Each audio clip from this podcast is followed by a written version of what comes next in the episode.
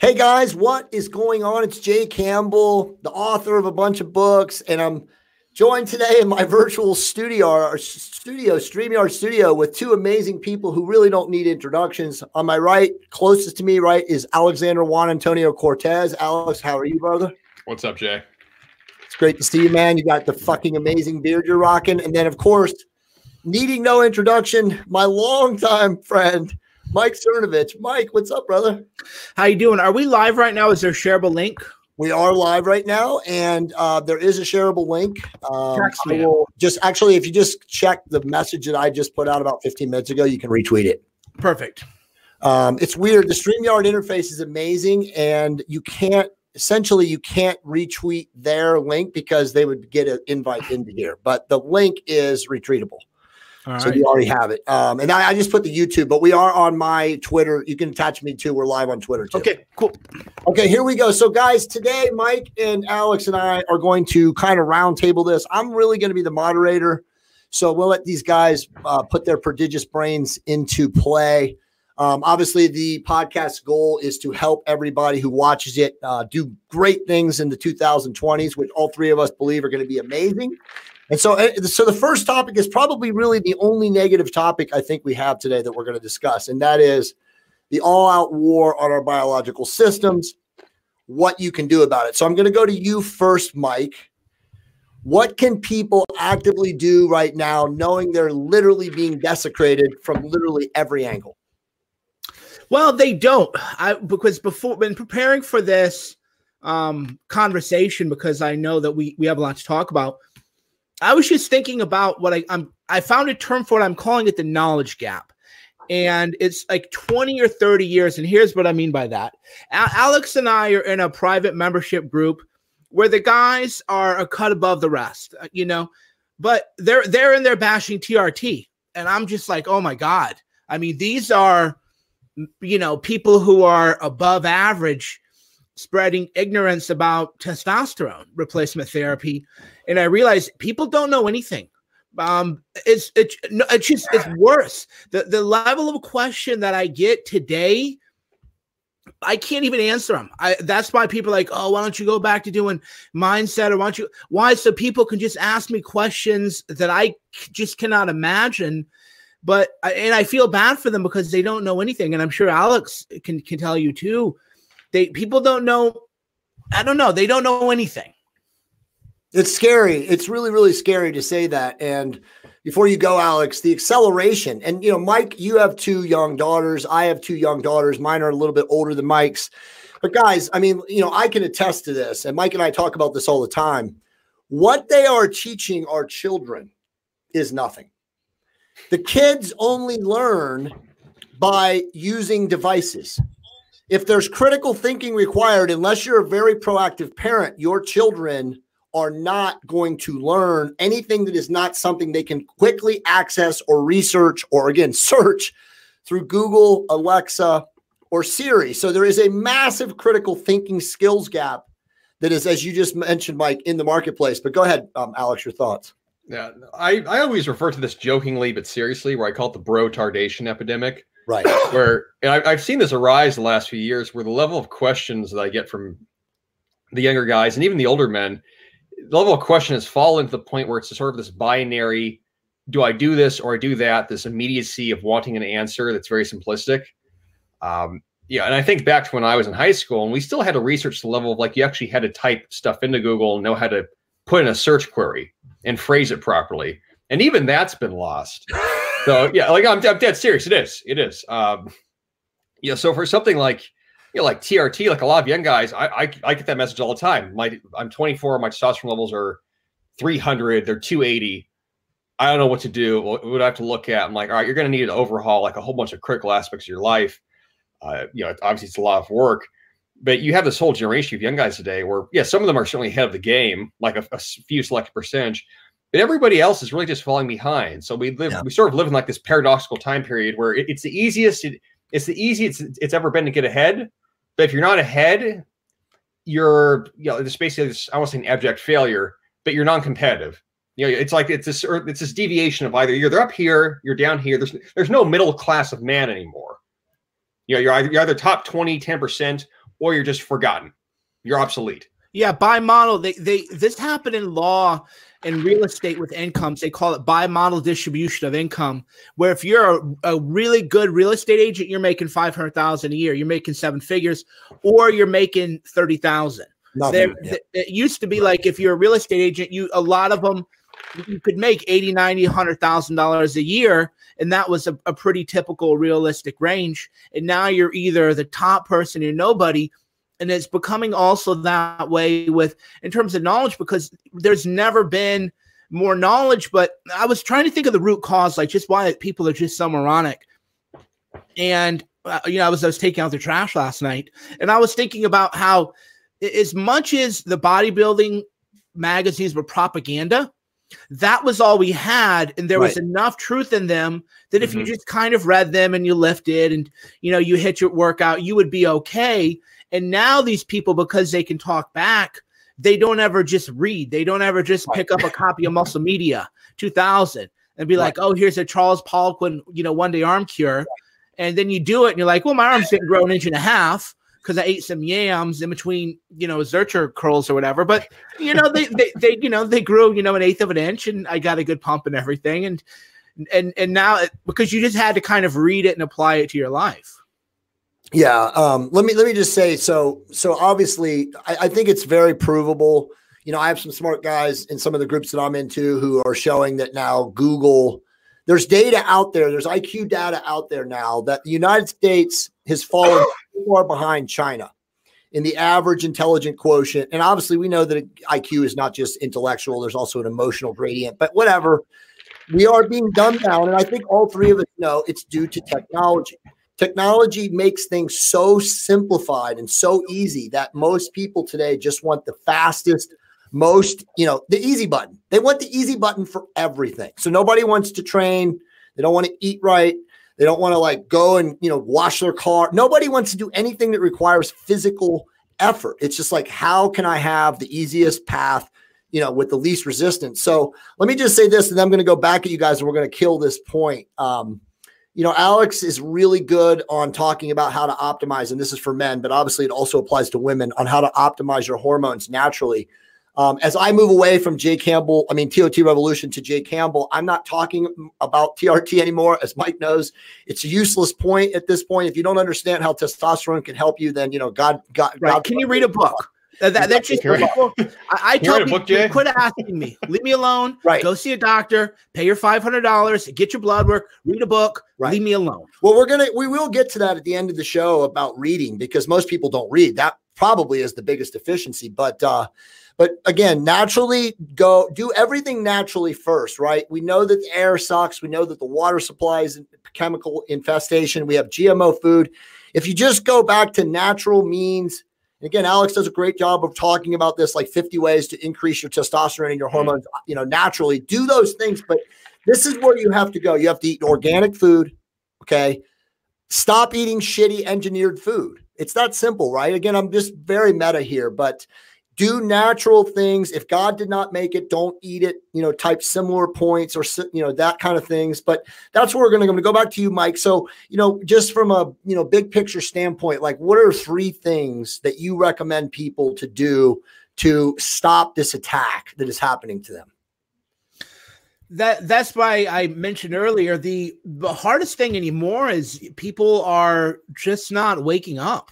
Yeah. And that that's just step one is just the sheer level of ignorance on fundamental issues of life are are there. And most people they're they're not even waking up. So the number one thing uh, i, I notice this too when you ever whenever you talk about anything just how people you know like with vaccines i always tell people i'm pro-vax but if you look into it you know you're just you, you ask questions you just ask a question here or there, and people uh-huh. are like, "You want people to die of polio?" And you're like, "Oh man, you don't even know you don't have kids. You don't even like what." So, so number one is quit having an opinion on everything. If you don't have kids and you're like 22, you do not know anything about vaccines no. at all. You know, or even yesterday there was a guy kind of trolling saying, you know, how did the dinosaurs get so big? And people want to like argue. I've looked into it. There's a lot of theories, and the answer is you just have an opinion somebody tells you that there was the atmosphere was different, there was a higher oxygen content, the dinosaurs' bones were hollowed out and everything. But and the reason I bring that up is because not that I'm a dinosaur denier, but why do people have to have an opinion on everything? If you ask me, were dinosaurs real? I'm like, well, I mean, I think so. You know, probably they were. I, th- I think they were, but I'm not going to get wound up or angry if you disagree because in what world, you know, am I a paleontologist or something like that? So there would be one would just be you don't have to have an opinion on everything. Um, or most things. I have an opinion on almost nothing. And then two is though, if you are going to have an opinion, then you need to seek out the real information. And then you'll realize how most of what you're told is an out and out right, right lie, societal lie on every aspect. You're everything from, you know, oh, TRT is bad. I'm like, this is like 30 years ago. Or even I'll see people argue about martial arts. I'm like, UFC was 1993, bro. Right. You, you want to argue Hapkido uh, or, or, you can't. This was like go there. just travel back in time for, for re, three decades ago because you're not you're not even you're not even the 90s on all this kind of information. Yeah, go ahead, Alex. Just a couple things, two or three things, what people can do right now to avoid the attack on their biological systems. I mean, I, I always say it starts with awareness, and you can't you can't forcibly wake people up. Either either no. you, either you have either you have self awareness or you don't. Like you talk about, you know, being high conscious, low conscious. Majority of people are low conscious. Yes. If you're high conscious, then you're going to have to accept accountability for those aspects of your life which you can control, and that's going to be your health, your body, and what you consume. You know, and, and consumption on the level of information to obviously food to this whatever you expose yourself to. If you do that, you have something of a fighting chance. You can certainly you know kind of engineer like a good bubble to live in. Like i, I live in a bubble. Like i what, with what i people i'm around you know what i do and don't do i don't have to put up with a lot of bullshit the average person has to put right. up with or just endure. Right. right you have to engineer your own bubble um, you know whether you want to call it the community whatever like it has to happen. Yeah you know, i mean if you don't do that you're just going to be at the mercy of fucking whatever arises. And you know probably the probably the best thing i think i've told people the last few years is like the, it's like the tale of um, you know point of like what's lindy. If something's been proven out and it's been working for 50 years, 100 years, 1,000 years, it's been done for forever, that's probably a useful thing to do. And you don't know the reason why. You know, the, this this epidemic, and I've seen this in fitness and just the world at large, like everything being new and improved from oh. fucking devices to health information to how you're supposed to eat. And, you know, nothing has any track record and it's all hypothetical, suppositional, the, um, theoretical, and, and all and all the authority behind it comes from you know the powers that be so to speak. Well they're they're told to do this. This is what they say. I'm like you're, you're fucked if you live that way. Yeah. Yeah and I, I, I can i can show you a better way of being thinking more self-awareness but i can't you can't obviously pull people out of that. Right. I think that's the best answer before we jump into the next point which i know you guys are going to have a lot of comments on a self-awareness. You know the, the spec ops guys will all say that it's all about situational awareness. Do you have situational awareness? And we are now in a time and an age where we are being attacked literally from every angle. So as these guys say if you're not situationally aware and you're not willing to do the work after then you're you're gonna get what comes to you. So i'll start with this one. I'll go back again with you guys. So how building muscle is the greatest equalizer, both physically and psychologically. Now, obviously, all three of us have written prolifically and spoken prolifically about muscle biologically being like the you know key deterrent or resistor to aging. The more muscle you a person has, the more insulin resistant they are, the more metabolically active they are, and obviously, as Alex is great about speaking, the more functional they have. It's a gravity issue, right? If you're muscular, you can actually resist the age or the timing of aging and your bones becoming decrepit and you're losing, you know, muscle density and all those things. So I'll just say that that building muscle also psychologically, as Alex always writes about and Mike started writing about 15 years ago, literally creates men and women who are strong and resistant to the nonsense that is now created by our mainstream culture. When you are physically strong, you are also physically and aware and you're hyper focused on like making a better wife. I'm going back to you, Alex. Your thoughts on what why muscle is so important. Yeah, I was thinking about this recently, and one of the one of the great advantages of bro science, and bro science gets shit on now, you know, despite most of it really just being true. But when you lift and you, you get yourself physically stronger, it teaches you applied knowledge. You see very practically what works and what doesn't, and then you realize how much of life is theoretical bullshit. You know, when you are doing something where the outcome is so physically obvious to you and it manifests itself through a stronger body, through larger muscles, through lifting more weight, you can start applying that filter to everything and you'll realize a lot of things don't measure up. They don't pass the bullshit test. Uh, but yeah, and there's, and there's also, of course, the psychological aspect where, I mean, it's very cliche to say, but as a man, what's the most fundamental, basic virtue that you can possess? Being physically strong. If you're physically strong, you're probably more competent, more useful, hard to kill. You can do things that weaker men can't do. Yeah, I mean, yeah, you could, yeah, it's arbitrary to say a percentage, but probably 80% of men's self improvement is literally just just lift weights. That that's half the battle. If you do that, everything from how people perceive you, yourself, your self self confidence, it all changes. It changes all these relationships everywhere. There's no doubt about that. You know, Mike and I were talking about that literally a decade ago. That you teach a man how to lift weights, and he consistently shows up for one year, his entire world changes. The way people take him you know, the way he, you know, takes other people. Go ahead, Mike, your thoughts. There, there's a lot going on with that, and you see it more and more in society where it's I don't know, like I've I'm reaching a point where it's just incomprehensible to me that every man doesn't lift weights who's physically it's just it, it's at the point now it's just incomprehensible to me where like okay you don't want thicker stronger bone mass. Right. Well, if you get in a car crash, that that's yeah. going to help you out. You're just every function of your life is based on some kind of physical presence. People who lift weights just have less time for the societal BS. It it makes you organize your week better because you don't want to have a hangover because you don't want to miss your workout. Right there, there it literally changes every aspect of your life.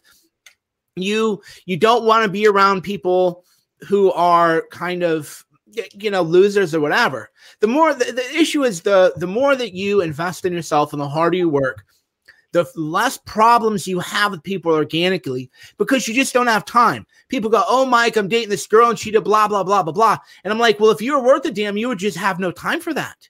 You would just say, I don't have time for this, man. I'm working on businesses. I got to go to the gym. I'm reading, I'm studying, I'm thinking about the world. I don't have any time for your like nonsense and if but if you're not putting any um, work into yourself, then you're the theory is it, it's kind of like embodying consciousness, and everybody who's seen their body go through different changes can attest to this. So, like you know this, Jay, even like when you lean out, if you look at something, a shirt, it just looks bigger than it was before even though it's the same shirt your perception changes or if you're you're gaining weight the you know the Under Armour shorts you would wear look smaller. Right. Now they haven't changed, but perceptually your entire view of the world changes because our consciousness is embodied in our minds and our body. And when you're just hitting it and killing it, and people say things to you, you're you're just like, I, I don't even have time. I don't even want to talk to you. And and that naturally, or, or even the same thing, like a lot of people haven't noticed is because my body, you know, you've gone um when you get leaner, you're attracted to leaner women. Yeah. Mm-hmm. Not through any kind of conscious process. Right. It's and evolutionary when, biology. Yeah. yeah. yeah. And then when your physical standards have become lower, you'll be attracted to people that you never would have looked at a year ago. And all of this is happening at unconscious level. Yeah. You're not saying to yourself, oh, I'm going to be attracted to a different type of person, or oh, this object object looks larger or smaller. Your perception of the world literally changes. And that's something that if people haven't put the work in themselves, will never realize. Very, very well said. So, this point, real quick, we're just going to all hammer this down real quick because it comes right after building muscle. And you guys know that we live in a world of scientism. Like all these mm. young people today will say, you got to study for that, right? Like everybody wants to debate and prove that, like, well, it has to be verified by the realm of science. So, biochemical individuality, again, Mike and I were talking about this a long time ago. Alex just wrote an amazing email the other day about N of one. Guys, it's this simple. Every single one of us is going to respond differently. The only way you're ever going to know about anything is to do the fucking work. That's the only way. You don't know if you use this supplement, you're going to get results. If Mike does a keto diet, if Alex does a, you know, a higher carb diet, you're not going to know until you do it yourself. Alex, your thoughts? Yeah, you know, I mean, yeah, N equals one, I, have said this before when I was like in in the fitness industry more, and people never really quite grasped it since fitness industry's idiots. But most of what most science that has been done throughout human history up until you could probably argue the 1940s, it would never pass the gold standard double blind study clinical evidence. It would n- none of it, none of it. Most of the innovations in medicine right. came before any of that even existed. Yeah, and especially for training, guys have been getting big and strong since I mean dawn of record history, progressive overload, Milo of Croton, you know, carrying the bull on his shoulders. Like we know what works, and we don't need science really to tell us that it works. You know, it can show us the mechanisms underneath it. But otherwise, I mean, like guys in 19, you know, 10s, 20s, you can go back in every decade, you can see amazing physiques, amazing bodies, men who are way more capable, fitter than anyone today, you know, even oh, yeah. modern bodybuilders. And they figured it all themselves just by experimentation, trial and error. And the truth of biology reveals itself. Um, and everybody's a bit different. Like everyone's a little bit different. So you can certainly find patterns and certain principles that always apply but you know, the experimentation process that's wholly unique. If, if, if your metric for being able to make a fucking decision is that you need you need, a study, you know, like well, I can't do that. But there's what's the evidence for it? The evidence for it is it's very broish, but like the evidence is that there's been 50 years of bigger, stronger bros than you that right. fucking did it, and it worked for them. So why not try it? Oh, uh, but these people aren't. The issue is these people aren't going to change their behavior based on a study. That's one. I I become very intolerant in my life, and I think I actually started kind of a trend on Twitter, which is good. Is I just don't argue. If you mm-hmm. post an argument, right. I block you, and they're like, yep. "Oh, you're afraid of questions, bro." I've gone to the White House and put the entire White House press corps on blast. You're some insignificant nothing, afraid of a. Qu- I've gone in sixty minutes. I've gone to you know every kind of lion's den that you could imagine. Oh yeah, I'm so afraid of some um, geek asking me for a source. So if you if you reply to me, if I say something, you got a source for that question mark blocked instantaneously because you could show them the source and they're not going to say, "Oh, okay, well this is like there's heart disease studies that say TRT is bad for you."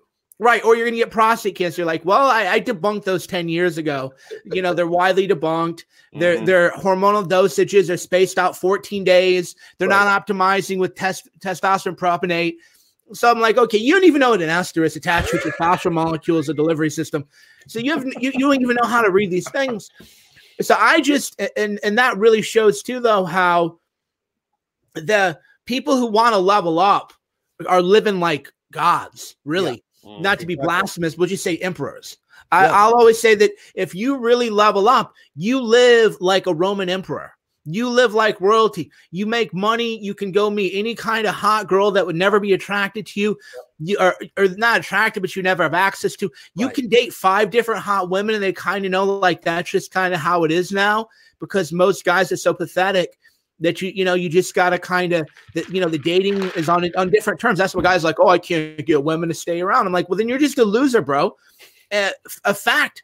When I was dating, I was like, I can't, you know, I'm trying to break up with these people. They won't let me break up with them. And I don't know how to handle, like, how do you handle it when you're like, okay, we're broken up? And they're just like, no, we're not broken up. I'm like, no, no, no. Like, I don't, that's why I was like, laugh of these dating people nobody ever wrote about that. Like, what? Mm-hmm. How do you break up with the person who's just like, no, we're not broke breaking up? No, that, that, that, that's, that's the real red know. pill. That, that's the real, the, the real red pill isn't getting women; it's getting rid of women. Yeah, yeah. You're just like, like I want to go our own ways, and they're just like, no, you can't. And you're like, okay, this is a little strange. This is new territory. Whereas most people, though, they don't have a shot. But the flip side is, I don't have sympathy for them. And this kind of relates back to like an actionable thing that you know is more positive or aspirationalist just find somebody and listen to what they tell you to do and just shut up. Just shut the you know fuck yeah. up. Do what you're told for about a year right. and then see where you are. And if it sucks okay ask for your money back or whatever or you know never buy that guy's ebooks or you know whatever the case is and, and just shut up. But that's not what they want to do you know but but if you did it that way because fundamentally that's what we did. You read you know, Arnold is such a dork right now that you wouldn't believe it. But you read Education of a Bodybuilder when you're like in college, and you're like, okay, this is the blueprint. Like this is this this is it. Still is. Yeah. Yes. I, remember doing I, remember doing that routine from that book. And it was yeah, it was like six days a week and it's double workouts. But yeah, I think about that now. Mike, you said something years ago, Mike, where if you, if you have an audience that argues with you, you got a shitty audience. I've always remembered right. that since I, I don't argue with anybody ever about anything. Right. It's just not worth it. It's no, it's not worth it. I mean, we've all had that where we, you know, descended into the madness of the hordes, but we don't do that anymore. Obviously, and it goes mm-hmm. right into the last point. But just something to what Mike just said, I wanted to just add. The problem, Mike, as you know, is what you said is brilliant, but instead of just listening to that one source or you know authority figure and then doing the work, they get distracted because they go on the internet and they read the nonsense, as you guys know, that is everywhere. I mean, what do you guys think? You know, I'll just real quick, this rabbit hole. What do you think the percentage of information that's found online today is even legit? Like 10%? Um, okay. Truthfully. So, um, I would say not even, I would say maybe uh half a percentage, right. maybe what because every time, every time I've learned something, I'm like, okay, these people are just like I call them like e-commerce Twitter. I just block anytime that stuff gets retweeted, I just block the the account because you're just like, no, this is actually not how it works. You're all lying. Mm. They're like, oh yeah, I'm running this drop, drop shipping store in Chiang Mai. I'm like, okay, I live in Chiang Mai. I know how you people live. You're straight, you know, you live a nice life off two thousand dollars a month, right? And I fully support that. By the way, right. I think that most men are like, why would you live a mediocre life in America on fifty thousand dollars a year? Find out how to make three or four grand a month and go live in Chiang Mai Absolutely. for like three years, and that'll right. completely change your your dynamic. But but don't go on Twitter and act like you're making a hundred thousand a month because I know what that looks like, right? I know, you know I know what a hundred thousand a month looks like, and you're not making a hundred. You're not even making ten thousand a month. They're just you're not, you know, sleeping in squalor. You're making a hundred thousand. Yeah. Well, I just want to save my money. No, you don't. You're just you're, you're lying. Yeah. And, and the, the key though is just like find like I'll give an example. So if you want to learn ClickFunnels, the CEO and founder of ClickFunnels has a podcast on ClickFunnels where he tells you everything. So why would you go learn ClickFunnels from somebody else? From some e-commerce Twitter bro? Oh yeah, here's how I set up. Why don't the, the guy who made ClickFunnels has a thing on it? Why don't you just my, my course is 80% off. It's 19.99 one time right now if you buy it by midnight, January 1st. Yeah. So and if I wanted to learn TRT, I would just go to Jay Campbell and I would just Look at Jay. It's like Jay Campbell's 45. He doesn't look 45. Free too. It's free. Yeah. got a few books. There's a few yeah, books buy Alexander Cortes's arm program. 40 bucks. You buy a new program every three months. Yeah, that is nothing. That's $15 a month. It's to, to look better. And then, oh, I saw this guy on YouTube says this. Well, you know, okay. Then you got to get in that whole argue with people that oh, they're all natty. I'm like, by the way, that's the whole point, Mike. I mean, eh, I don't think we'll hit it today, but YouTube culture is a point because imagine the influence that YouTube has on people, not just from shitty information, but just literally with dopaminergic signaling pathways in the brain. I mean, people get into this YouTube spiral or loop and they can't do anything. I saw well, they can't. Well, that's the thing that they don't. What I what I learned though is, and that's why I'm glad you guys are balancing me out. You guys are making me feel like I've joined the dark side now because you guys are a little more optimistic than me. Is my answer to that is they just don't want to. They they're right. just sitting there trying to get that like dex, next dopamine hit or whatever. Like I remember when I was kind of you know single again. You know, you haven't like how do you go for a first kiss or something? So I would go on the internet like, yeah, I mean, if you haven't dated for five years, the world has changed a little bit. Yeah. And, and then you're like, oh, okay, that's a good little tip. Go ahead and apply. I don't need to watch how to make out with girl videos for 20 or 30 hours. It's just kind of like, oh, you know, here's like the dating scenario. It's a little weird. People are using these things called apps. Um, if you have a good body, take a selfie of your hot body and post it. And and you know, okay, cool. So if you're if you're spending, you know, thousands of hours watching YouTube videos for anything other than entertainment, because right. I like the entertainment factor. I think the mm-hmm. training footage is good. The production value is so good. You know, Kali Muscle will be beefing with, you know, this other guy, you know, the Rich Piana, one of the greatest men that have ever lived. You know, so I, I love it. It's the greatest, it's reality TV for men. But I'm not even going to watch Kali Muscle, who's completely natural, by the way. You know, just just eats a lot of tuna fish and ramen and, and instant coffee. I'm just going to watch them because it's good TV. It's, it's, it's fun and you're winding down a little bit. But you're the, the people who are watching that are not actually trying to get training tips. Awesome comment. So I'm just going to jump into the next point, and Alex, I'm going to go to you. And I think this is probably the best point we can make in the entire show because all three of us are living proof of this adage, and that is how reality creation is possible. Why being positive matters. Your thoughts? You know, there's a there's a quote always like life is engineered. and it, it was there's a, it's a friend of mine. He, we actually we share the same birthday. But he had a very rough upbringing, and he yeah he remade, his life, changed his life, however you want to say it. But yeah, well, it's it's a, it's a sort of this this paradoxical situation, as like I like to always say, that you have you have the sort of the modern matrix. If you're unaware and you're low conscious, it controls you. Right. At the same time, though, at the same time, that matrix, you have access to all the same tools that the uh, let's just say like the elites do. Yeah. You can control the feed of information that you can get. You have the same marketing tools. You have the same internet tools. You have the same abilities to create a life for yourself. You know, both in digital world and physical world. All that's available to you. So the level of you can, of control that you can exert over your reality, it's almost total. Yeah, there's certain things you can't change. You know, it's really, you know, you're not going to change human nature but you can pick where you live, you can pick where you work, you can you can really decide everything if you know if you really want to, if you really want to. So I mean, if you account for all that, like you have a you have immense power, or at least the potential for it, yeah, at your fingertips. So this becomes a question of are you going to take advantage of it or not? Yeah, my life is throughout my twenties was a little bit up and down and sideways back and forth, but I had that moment three years ago roughly where I realized, you know what, if I want to make X amount of money and live in X place and afford X things, is there anything truly that is stopping me, you know, beyond the obstacle of the self? No, there's not. There, there really, there's nothing. It's just, it's either it's just gonna be, you know, me and my bullshit. So, you know, once that sort of egoic obstacles out of the way, life just took off in this very, honestly, just very linear upward tra- trajectory. That's awesome, Mike. Before you go, I wanted to set, I want to set both of us up. So, if I go back literally 11 years, 10 to 11 years, both Mike and I had divorces. Mm. I would say Mine was probably a little worse than Mike's just for what happened to me. I went to jail, lost my kids, blah, blah, blah, all that shit. But literally, Mike and I are total 100% proof positive that you can literally come, come from nowhere to build the life of your dreams. I mean, again, and Mike rose much faster than I did, but you know, I just I wanted to set that up. I mean, again, if people knew me and Mike and went back you know 10 to 11 years. And mike and i have been friends for more than 20 years for all you twitter twitter and social media people. Shit mike longer than that. We have engineered our lives. So go ahead mike talk about it.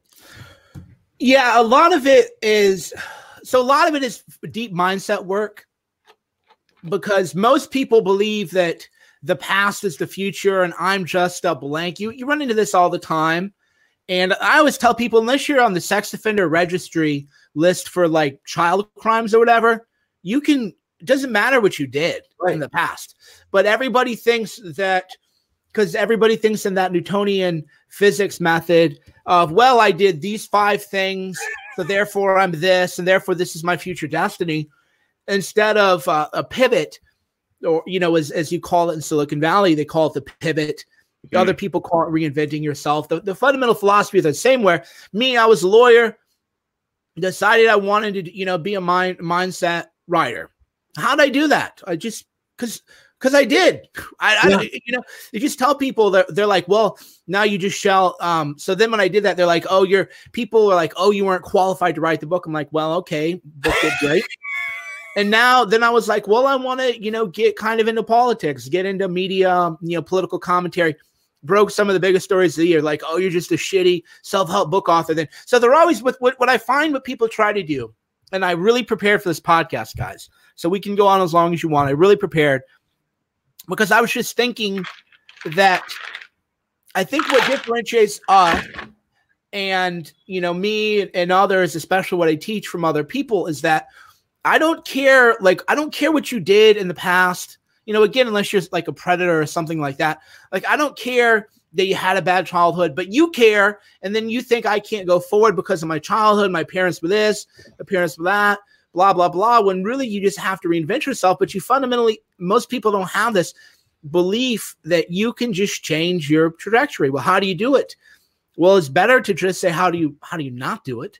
Because uh, what what mm. is funny to me is uh, Jason Helms actually um, had a good tweet where he said in 2010 I was a 300 pound sixth grade teacher, and in 2020 I'm a fitness entrepreneur with a six pack, living independently. People, and this is a quote I think maybe from Warren Buffett or something, but people overestimate what you can do in a year, but underestimate in 10 years. Right. People like, oh, I'm going to lose 40. People say, like, for example, keep it very basic. I'm going to lose 20 pounds. Well, if you think you need to lose 20 pounds, you actually need to lose 40 or 50 Right. There, there's like that metric of you know you probably need 40 or 50 and it'll probably take you three years what no no i want wanted 12 no it's probably going to take you three years you have a life to live you're going to have business lunches you're going to have ups and downs but you know three years 50 pounds of fat you wouldn't even recognize yourself right but but if you but if somebody in their own mind thinks that because they think recreation is some a 12 week program Right, right, Like, right. well, The internet, the internet teaches everybody. It's a program. It costs money for 90 days. Right. Exactly. Yeah, I always tell people, you know, if you don't want to give me three years of your life, then I can't really help you all that much. Now, granted, at the end of three years, if you have to lose 50 pounds, you'll, you know, when you've lost 40 in two years, you're going to look and feel so much better and everything else. Right. But you you have to just start off with, yeah, you can reinvent yourself, but it, it you know, it does take a long time and- and often years. But the flip side is, what the hell else are you going to do with your life? Right. Right. And, and, and, and very, very well said. And I'll just add, um, you know, and Alex does a really good job talking about this. It's literally tomorrow is a new day. Every single day the sun comes up. You have to have a mindset that no matter how low you are, you know, I've, I've been reading a lot of posts from people in the last, you know, couple of days that they said, you know, 2019 was a real struggle for me, but I'm really excited about 2020 because the opportunity for me to do whatever I want there. And so it really, as Mike said, it comes down to a mindset. You know, are you willing to pivot, to change your focus, to look at things from a positive side? You know, we didn't talk about that in this in this you know conversation with your brilliant points, but again, it's so simple to look at things positively. Because again, the laws of the quantum prove again and again that you get what you focus on. So why in the hell would you ever focus on negativity? Why are you thinking about being a victim? Why are you thinking about the world owes you something or any of those things? Again, just focus on what you can contribute, how you can serve, and how you can, you know, be a good human being from a positive angle. Doing those things, and you are absolutely positively going to manifest a better reality. I mean, it's literally that simple. All right, the next one here, real quick? So, um, Simple, not easy though. The- So- I- that's yeah. You, a lot of people have so much of life is habit and patterns. I, I I'll even give an example where you are often having children makes you mindful of your patterns in a way that you don't if you're single or before you have kids. So, for example, I would go to the fridge and grab like a piece of chocolate. Now it's the 85% dark chocolate, so there's ways to rationalize it. Blah blah blah. I mean, but and then Cyrus like, Dad, can I have some? And I'm like, Well, no. And then the answer is, well, if she can't have it, why should I have it? And then, yeah, and then I didn't even realize how mindlessly I was just going and doing it because you just kind of get up, especially if you work from home. You just sort of get up, Right. you walk to the fridge when you're kind of hungry or whatever. And then, so people have, and this is where a coach, a good coach can come in is just, or you can self coach. If you want to self coach, I call it just do a time audit. Literally write down everything you do. Woke up, got mad, Right. looked at internet, what completely authentic, Right. and then just have a time log and then go through and start looking at habits because everybody, myself included, you have habits that become so much of a part of your routine. Like me, for example, if I would wake up to piss at three in the morning, I'd be on my phone.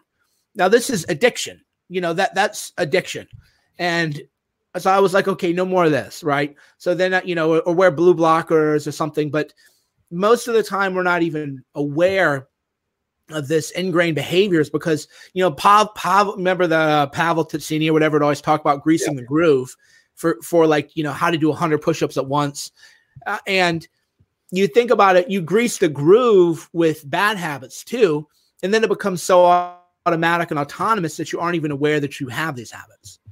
Yeah, yeah, very well said. Um, okay, so this is one one that I know that you guys are also focused on, like with me. I mean, obviously, I'm a little bit more vocal about it, kind of woo woo, but uh, you know, moving forward into 2020, and Mike, you know, wrote, wrote a really awesome uh, post about it before about the energetic shift. But you know, the reality is, and you know, Alex has been talking about it already in this podcast. But the reality is, is that that's what matters right now is raising human consciousness. And if you're not familiar with, you know, Dr. David Hawkins, he has an awesome scale of human consciousness. Um, it's very simple. 500 is the level of love. And what does love mean? It's not the woo woo, new age, gotta love people, you know, hippie stuff. It's it's basically having a reverent respect for life, for animals, for humans, for everyone, where you treat everyone equally. And again, I don't want to make this woo woo. I want people, especially in the social media world, to understand how important it is to get enough of us, because as Alex has already said, the majority of the world is low conscious. Okay. And to define that, it's a number. It's 200 on the on the Hawkins scale, and 200 is the line of integrity. If you're below 200, then you're basically worthless. You do not contribute and serve all of us from a greater, you know, serving capacity. So we want to get everybody to 450, 500, which is the line of reason, light, love, whatever. And when we do that, guys, all of this nonsense, the political nonsense, the fighting, the war, the violence, all that shit is not going to matter because nobody's going to give a shit anymore. And that's essentially how the elites, as Alex mentioned to, really control a large portion of society. They don't control us, but they control people who are easily emotionally distracted. You know, as Mike always wrote in his book, can you control your state? Can you keep yourself level emotionally when everything else bad is going on around you? Because that is a master, you know, in physical form. So the reality is, is we got to get enough people. Let's say right now, Hawkins says 15% of humanity is conscious, the rest is not. If we can get that 15% to 20 and 20 to 25, and I think that's really it because all the great teachers have talked about that, as you guys know, the Pareto principle, you know, 20% of conscious people will probably raise all of the low conscious ships in the harbor. It's literally that simple. So if we can just get a little bit of an uptick from where we are, I think everything changes. Uh, your thoughts, Mike? Well, energetic. This is what's happening more and more too. Is when you feel the energy of the world, and uh, fortunately, I have the freedom to write about these things now. I started not- noticing this sort of years and years and years ago.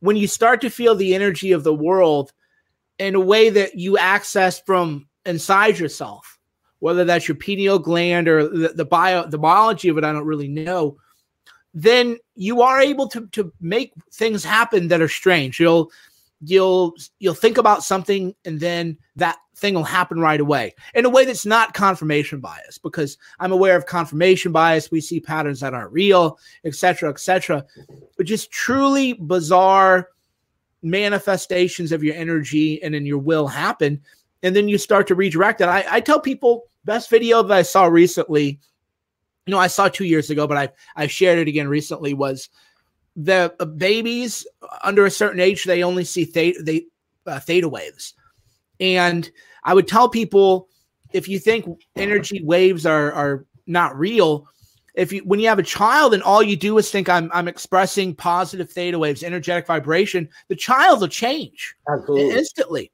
Absolutely. which just energetically, and that's also true of when you're connecting to other people and then when you realize that when you're connecting to other people you're you're connecting to nodes into the, into the collective consciousness yes. or you're you're connecting to nodes in the hive mind then you're that's how your energy gets through all of the world so whenever i i write or something and you know this if you're a writer every writer knows this your a, a soulless writer just types words but when your heart is really into it right. you're you're just like you you physically just for something like writing completely changes and and then you're taking your energy.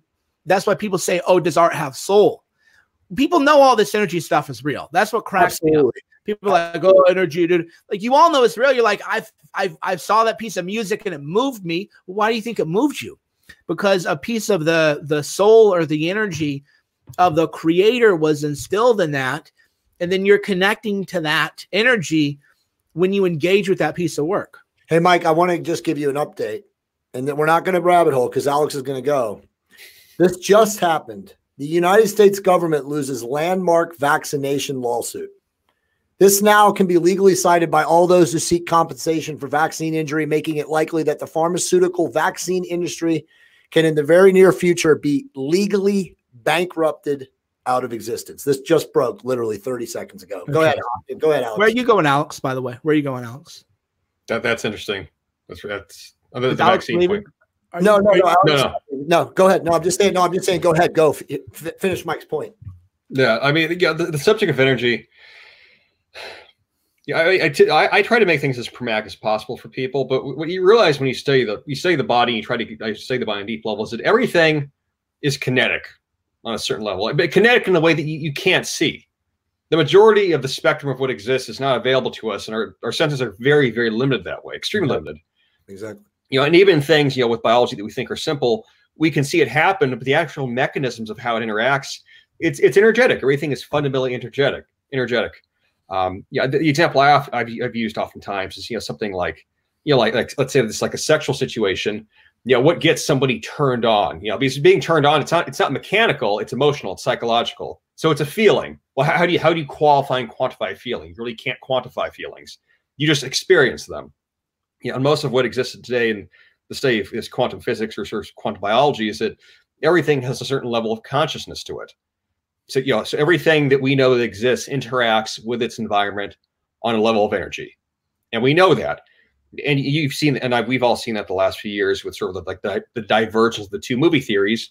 You have people that believe in a positive aspirational future and you have people that truly firmly believe that the world is going to hell and they're besieged by enemies and they live in a state of chaos and, and uh, you know frantic sort of uh, anxiety and you can see how much they suffer and how miserable they are and then that gets projected and, and then your projections become sort of the, the theater that you look for yeah, and for most people, their lives are not that significant to them. So it's better to involve themselves in things that reflect their own negative emotional states, which is you know, the political shit and the partisan stuff, or or just this, the, the arguments online that where we bicker every day. Yeah, we we we we feared this future years ago that we'd all become sort of like wired into the matrix and become sort of like enslaved by it, like it would literally you know be attached to us. That's already really happened you know, in a way, the technology was more advanced. We don't need physical devices. We don't need to be literally plugged in. We've done it to ourselves. People right. have done it to themselves. Right. Um, and their realities become very reflective of that. You know, but if you if you want to change your energy, it, it does. You know, but it sounds what as you say, but it starts with self love. Do you do you believe your life is significant and meaningful? Do you believe that you can do something that you can have an existence that's personally gratifying to you and you can find joy in it and it's exciting? Can you believe that? Can you think that? you know, or are you stuck in this idea that the past is prologue? If the past is prologue, then energy never changes. It just keeps repeating itself. Alex, that's so profound. I have to stop you on there. I want to talk about that. I know all three of us can talk about this. What you just said was the best point that could be made possible, and that is self love. And when you don't have love of self and trust of self, and Mike and I have talked about this for 20 years, and there was a time in my life I definitely did not trust and love myself. And Mike knows and Mike helped me in a very low point in my life. But most people, until they can establish a love and trust of self, are going to be in fear, right? And when you're in fear, you are paralyzed from contributing, serving, quote unquote, doing the right thing because you're always apprehensive of your choices and your decisions. And again, you guys know just on social media, the passive aggressive nature of men who live in fear we can't even deal with it. And they can't even help themselves because re- they refuse to take risks. They refuse to just take a chance you know to do something quote unquote out of the norm. And as you guys know the gift of life in this physical form is to be in contrast and to embrace the contrast every single day no matter how great your life is you're making $100000 a month you have all these income streams which we'll talk about you still have ups and downs. Your kid is still going to get beat up on the playground. Something is going to happen that you have no control over. And it's like when you do not have fear in your life and you love and trust yourself, it doesn't matter because you'll just take it all in stride. But that's such a profound comment, you know, that you said. And that was one of our points. And I took it out because there's so many and mm-hmm. I want to answer questions. We have a ton of questions, but fear is the great deterrent to success. Living in fear all three of us conquered fear. You know, Alex did it earlier than me and Mike probably did. You know, credit to him. He's got good mentors. But seriously, fear is the great deterrent to success in life. Your thoughts on that, Mike? Yeah, I would like to hear definitely from Alex more on that, overcoming fear. Yeah, that, that started I mean, this is this is you know this is going past past quite back a number of years. But that started when when I was when I was arrested when I was 18 and I was incarcerated my my first summer of college. That was, that was my summer of college. You know, my first year being incarcerated. The best um, lesson ever, dude. The best lesson. Yeah, you know, it, it, was though because yeah, it was. You know, it wasn't like I, I would say like oh, I was next con. Like it was two months, and there's obviously men that do their whole lives. So I mean, two months is not anything in that regard. But when you're with the situation I was in, where you're around men that are not even career criminals, but let's just say like this, like life, you know, career fuck ups and you see people where their whole existence you know from the time they were a young man up until today is just paranoia and it's being a victim of something and it's self-persecution and you know, you know what, what no one ever really talks about with with cr- criminality aside from you know like the you know there's all these predisposed factors but th- there's this level of self-loathing. Yeah. This extreme level of self-loathing. You know, everybody on a certain level just really like they hate their lives they hate who's around them. It, and it's like extremely it's a it's a male environment where everybody's at each other's throats um and you see that play out you know, of the course of, you know, guys who are, you know, they've been in and out 10, 20, 30, 40 years. That's, that's their whole life. Their whole life is li- living the, the, state of like, what if, what, what's going to happen next? And th- somebody's always out to get them. Someone's going to fuck them over. You know, and you, you think like, you know, that gets romanticized sometimes, the idea of being criminal, like, oh, you're free. You're free because you, you do what the fuck you want. I'm like, you don't really do what you want. You do what you, you what you're afraid of, you know, having lashed back out at you.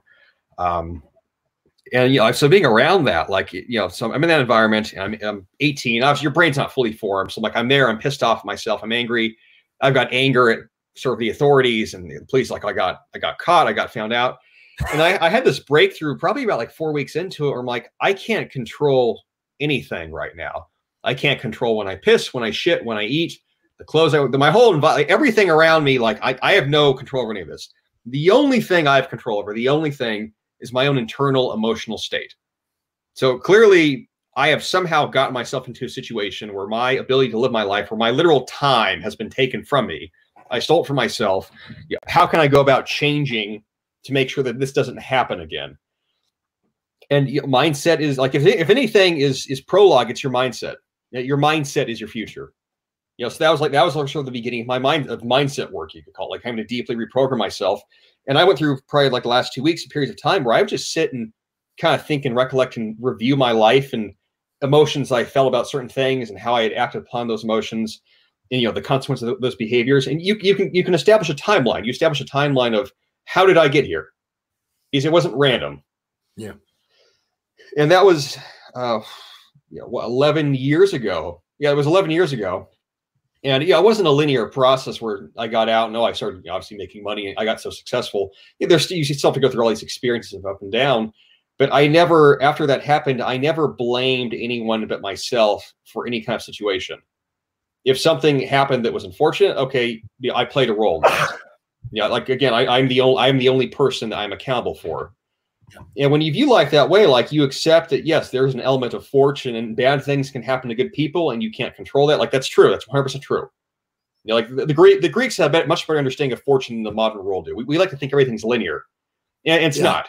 You know, there's certain elements of causality that you just, you can't affect. All you have is yourself. And what seemed to me over time to be the most prosperous way to live is that you have to, you know, this very fundamentally, you have to believe in yourself and that you can do good things and you have to love your own existence Right. You have to extract, you know, you, not I would say extract. You have to experience you know, every moment of elation possible and appreciate the quiet moments and appreciate the ups and downs.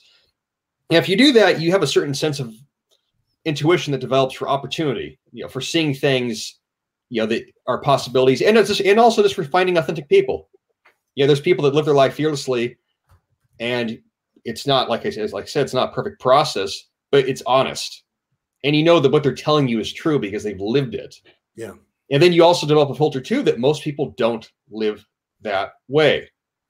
Most people live an inauthentic, dishonest life. Right. It's built upon expectations and uncertainties and avoidance in what they were told or what they someone you know raised them that you need to do this, you need to be that. And everybody kind of scrapes at that invisible barrier of like, I wish I could, I wish I could be myself. Right. I wish I could live life according to how I want to be. And, and there are people that do it. Like we've all we've done it. Uh, but then everyone else is on the opposite side of that of that wall, and it's and it's a glass barrier. It's, it's the sort of this invisible wall, and it's themselves. It's their mind. Yeah, I think what very well said. Uh, before you go, Mike, um, I think you know the, the, the, great the ancients have talked about this that you know most men and women, of course, need a dark night of the soul, and your dark night of the soul was going to jail at eighteen. You know, and even after that, you know, you've had trials and travails. I didn't yeah. go to jail until I was 40. Right. And I clearly I could tell a story, but it's not for the show, you know, talking to an inmate. And I was only there for five days. I, you know, I didn't have your experience, but you know, Mike Mike helped me get an attorney. He was involved in the whole thing. But I mean, like, I knew being incarcerated again just for five days, but having the charges, being there, speaking to people, that was when I knew that I was at rock bottom. And it was my soul gift to meaning soul, not as a soul, but like my soul um, to, to change and turn around. And, you know, that was my pivot point. And, you know, my life has been amazingly expansive since then. But, uh, you know, the, the, the point, you know, back to what you just said, Alex, is that people have an invisible barrier. And because of society, because of the matrix, programming, the slave weight, the, the wage slave mindset, there's a million ways we could spin it. Just can't crash through that invisible barrier that you and Mike and I know is invisible and really it doesn't there. It's like a self-containing, you know, barrier or force field. And you can easily break free it through it with, you know, positive action, you know, positive words and obviously positive thoughts, but very few people do it. Mike, your thoughts? Or just embrace, I, for me, just embrace the pain there you know anytime you're people say oh I'm, I'm never afraid anything i'm like okay then you're just you're living a very boring life or that's just bravado and just you know i don't have i don't have time for that and a lot of times it, it you're just it's gonna hurt right i don't I, I liken it to like say, say for example leg day you know it's gonna suck. There's just no way around it. You can have every on from on, you know, you can look at the big picture. You can say, well, you're this is great for your back and spinal. You just it's gonna suck um, especially if you're younger. Because I, you know, I don't do hard leg days anymore. But when you're really trying to be a big boy, it's just gonna suck. The so for a lot of times, uh, there's even a mention of that in Gorilla Mindset is it's just gonna suck. You're gonna go do something and you're gonna be rejected, maybe, and you're gonna be disappointed, and you're gonna feel deflated. It's going to just be painful. And a lot of times, just you have to embrace it, or even yeah, you know, I do a lot, like the Wim Hof breathing. I started that like four years ago and I can do, you know, the cold water fun. It's still, it's never fun. I'm never before I jump into the ice like, oh, I'm so looking forward to this. And there's no tricks because your body physiologically just goes into a state of like shock. Yeah. It only lasts for 10 seconds. Right. You know, because once you, if you don't know, you, you'll like hyperventilate or something or have hypothermia. But if you've done it enough times or you like you've done the cryo chamber, you know, like, okay, you're going to hit a certain threshold and then you're going to break free and you're actually going to feel better the fasting is like that, where right. if you're on your 20th hour, it's just not fun. Um, right. it just doesn't feel good. But then you get to hour 28 and suddenly you feel like you have a godlike emotion or some something happens. Yeah, it's BDNF. Um, just real quick to add to that, and then we'll go on to the next one. A power. And by the way, we're gonna take two more points if you guys are okay. Mm-hmm. This one and then multiple income streams, and then we'll we'll take questions. Are you guys okay with that? Sure. Yeah. Okay, cool. So just to this point the fear of death the fear of a finite like loss of a mike cernovich or a jay campbell or an alexander juan antonio cortes that really is the ultimate basis of the fear reality right?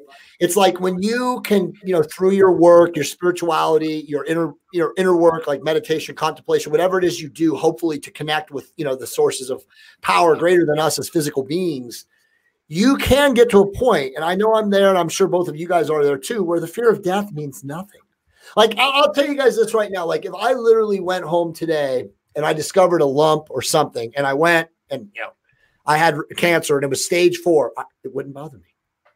Because I literally, I mean, would I attempt to survive through? Of course I would. Would I do chemotherapy and radiation and all the other nonsense from sick care? Absolutely not right? I would literally be okay with whatever sentence I had because I know that my energy, my soul, whatever you want to call it, chi, however you look at it, is not going to die because I understand quantum physics. I understand that energy is unyielding and ever expanding and cannot be quashed. And we are all, as Alex already very elegantly said, energetic organisms. These are just shells, husks, whatever you want to call them you know, a lot of people, including him, believe that we're just dreaming this. This is a lucid dream, right? We're in a simulated reality. Go watch The Matrix now, you know, at, at, at an aware level. part one and part two now and see what you see. It's a lot different than watching it back in 1999 and 2002. We're much more advanced as a conscious beings, as conscious beings. But that's what we are. It's like when you can overcome the fear of physical death. Okay, meaning who cares? It's a beginning of a new experience. Uh, you know, the ancients said it's a change of focus, right? So it's like when you get to that point, then you're going to live a level 10 life because what is going to hold you back? I mean, that's the ultimate end, right? The finite death of your physical meat suit. So if you don't worry or fear that, then why can't you, you know, go on and on and on? I mean, if you guys want to say anything to that, otherwise I'll just kill that. We'll go into reading. You guys want to address that? Uh, there's there's actually I'll, I'll address that. There's there's this point I made. So you guys obviously are familiar with Occam's razor, which is know, sort of yeah. So Occam, uh, yeah, Occam's razor, everyone's familiar with it um, you know, of you do the minimum to get the maximum or least effective dose or the thing that's most obvious. You know, there's lots of ways to phrase it, but I came up with something like a few years back, or maybe it was two years ago. I called it Cortes's saber, where so Hernan Cortes obviously conquered Mexico, defeated the Aztecs. Yeah, the, the, thing that I found really interesting about that story is that you could try to look at strategically and say, well, he he got other tribes to join up with him, and the Aztecs were unpopular rulers, and you know that's why he's able to overthrow them. You know, but the the actual you know practical situation was that he should have died. Like he right. should have shown up in Latin America, in Mexico, and been murdered, and everyone should have died, and it would have just been forgotten to history. But you know, the thing, if you look at his life, and you know that was like the crowning achievement but he didn't fear dying. The only way he's able to pull off that plan, which we look at that now, like it's just almost inconceivable to us. You're literally you're getting on a boat, you're going to a country that you don't even know if it even exists. So you're going to the edge of the world.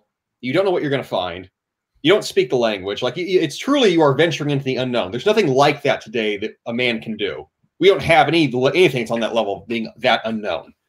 But you go into the unknown and you go there and you're going to conquer a land that you've never seen, and somehow that's going to work out successfully for you. It's just, it's absolutely it's preposterous. It's completely preposterous and probable. You're supposed to fail, but he wasn't afraid of being dead. So he gets there and comes up with this crazy plan, and he manages to kill the emperor and you know take him captive and ends up killing him, kills his forces. And he went to the absolute maximum with everything. So like when you're in an impossible situation, the best thing that you can do is to do is to attempt literally the impossible. But that's going to require you that you not fear dying, because otherwise, rationally speaking, every sign is going to point to you, no, you're just going to die. You're going to die. You're going to fail. You're going to get stabbed in the back. Like, how, why would you even think this could work? You know, if, if he was alive today, he'd rationalize himself out of the situation, but succeeded. Now, if you look at history throughout, you know, a lot of historical events of this great men succeeding and becoming immortal and doing something that was a breakthrough, you know, for human consciousness, for you know, for humanity. It's those kinds of situations. You know, it's go, it's doing what is supposed to be impossible. You know, which you, it's doing what you should never even think to approach. You know, in, in modern life today, we don't have to worry about anything killing us. Honestly, we have very few risks. There's very few dangers unless you really want to put yourself into this a dumb situation. Um, on that level. Yeah. So what's stopping us now? What's stopping anybody now? Yeah. Fear of death. Yeah. Yeah. Fear, fear of change. Like it, I don't, yeah, there's lots of things that I've, I've struggled with you know, on a daily basis. Like Mike said, where it's like, all right, this could be totally a fuck up and this might not work out at all. And I'm uncomfortable with this, but what's the worst thing that's going to happen? Right. You know, am I going to die? No. Th- then, then what's the big deal? Honestly. Right. No, it's absolutely we're hardwired. We're hardwired for fear, though. We are, are, that we're still lagging. We're still lagging behind though with uh, the way the world is and what we evolved or how we are programmed to be. And there's I, I read I read a great book called What It Takes, which was about the presidential election that involved people who grew up in the Great Depression and has very vivid descriptions of the Dust Bowl, right? The Dust Bowl for yeah. me was mm. you you read about that in some stupid class in eighth grade, the Great Depression. No, the Dust Bowl was so bad that you could be in your house and you were still breathing in yeah. uh, dirt and yeah. mud and muck. People were dying of everything. Even in Africa, they're dying of uh, malaria.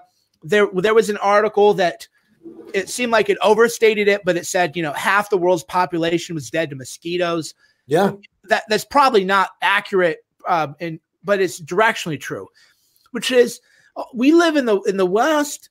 Man, I'm not wondering if I'm going to go outside and mosquitoes going to bite me. That's it for me. I'm going to have you know debilitating sickness, debilitating flu, or you you watch even old military history movies or something about how violent the world was. Right. You'd be in a village and they, the Vikings come in or whatever, the Danes come in, how the Danes were fighting with the, the Anglo Saxons, and everything was just always about conquest and killing you.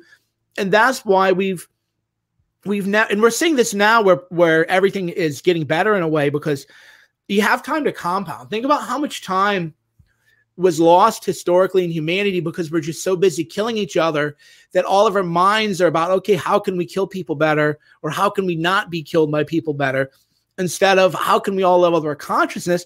And that's where people are operating as fundamental fundamentally survival mode. Oh no i'm afraid of this thing. It might kill me. Well yeah 100 years ago it might have you know 100 years ago absolutely leaving your house might have killed you but now the thing you're worried about is it's just going to be a little dose of shame, is all you're going to feel a little little bit of dose of angst. And people have to, but but part, knowing the backstory is important because that's that helps people contextualize the fear. That's why I always tell people, if you you deal with a lot of fear, then read history. Why? Well, because then you contextualize it, or or just read the book *Sapiens*. The sheer scope. I've never read a book that the sh- what the heck robocallers. I've never read a book where it just talked about the sheer scope of human suffering. Yeah. It's it's actually like it's incomprehensible when you read it. You're just like, okay, yeah, they he did an example or they talked about a royal family and how many children they had. The 15 year old, they had say eight kids. Three of them probably made it. One right. of them dies at eight. Two. Right. Can you imagine the the immense mm-hmm. suffering that you would and people go, oh, it was different back then. They knew they were gonna die. Come on, your kid so, dying yeah. was never never an easy thing where you didn't wail. Go read the Bible, you buffoons. That's how you tell when people think they're like literate and they're not. Yeah. You can read about when da- King David's child died. He, you know, ripped his garments off, and the traditions people would have, even if we're telling him it was high. And then you realize, okay, so that's why I'm afraid to just do some little bullshit thing, because up until recently, it was rational to live in fear. Right. Because one wrong right. move, offending the one wrong royal person, right. they'll rape your kids in front of you. It's just over. And now you still have all that, but you realize that that's not consistent with the world that we live in. And then it makes a lot of the fear realize, okay, now I know why this is happening, and I can just kind of set that aside for now. Well, I mean, very well said. So there's two more discussion points, and I'll make them together. So the power of reading books, and then the other one is the power of multiple income streams and I'll, I'll go and then I'll go to, across to Alex and, and you can finish, Mike. Um, so obviously, I'm a huge reader. All of these guys are. You can't be anyone in the world unless you learn from the past, you learn from the ancients, you learn from the great teachers and thought leaders of human society and human history. So, you know, I totally every single year for the last five years, I've not read less than 70 books. I got to 77 this year. I'm actually attempting to get to 78 by tonight, but I don't think it's going to happen because I have family coming over. Um, but you know, whether it's you read, you know, like us, six plus books a month, or you're somebody who doesn't read at all and you're just attempting to do one, I implore you to read. There's so much that can be learned from reading. You know, a lot of people are going to say, well, I read the internet, you know, and I read Drudge Report or whatever. And, and that's not reading. Okay. That's just consuming news that may or not be true or true or false.